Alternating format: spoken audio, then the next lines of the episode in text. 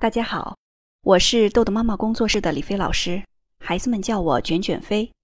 浩浩十岁，四年级男孩，然后性格类型呢是活泼力量型的性格。孩子的问题，不怕自然产生的行为后果。举例说明：孩子早上起床总是磨蹭，催半天呢都不去洗漱、穿衣；上学时间快到了，也不会加快速度，用孩子自己承担由此产生的行为后果。当然，这是有用红星鼓励的前提下啊，如上学迟到、老师批评，但这些行为结果他并不害怕，每天都必须催促他才会出门。我们家长的期望是。如何有效的运用行为结果，同时孩子能主动去完成自己的事情？那对于您这问题呢？我先请我们的家长反思：第一，首先孩子迟到过吗？他有没有被老师批评过？还是我们通常在最后一刻，总是妈妈绷不住去催促提醒孩子，甚至我们有的家长在路上飞车，不让孩子迟到。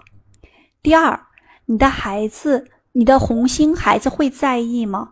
是不是符合我们孩子的经济法则？他愿意为挣这些红星做自己以前不愿意做的事儿，也就是说，他愿不愿意去为得到足够的红星去努力？第三，我们可以把洗漱、穿衣等各项都在星星表上分开，这样他每一项在一定的时间完成都会得到红星。第四呢？孩子的节奏不一样，刚才我说了，我举了个例子啊，我半个小时完成，但是我的节奏可能是一个小时的时间，你留给孩子他自己的这个节奏的时间吗？可能他就需要这样的时间稍微磨蹭一下。我曾经训练过一个孩子啊，在我的这个案例故事中讲过，这个孩子起完床呢，开始妈妈总觉得他特别慢，后来妈妈就等了。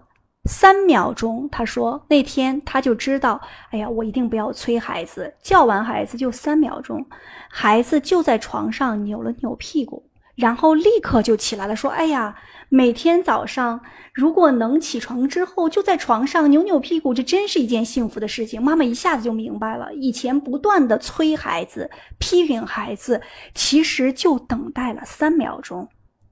那第五，我们的孩子如果平常收到的都是提醒、批评、催促、唠叨这种，用这样的教育方式，我们再让老师去批评孩子，这有可能就会造成孩子的行为更加严重。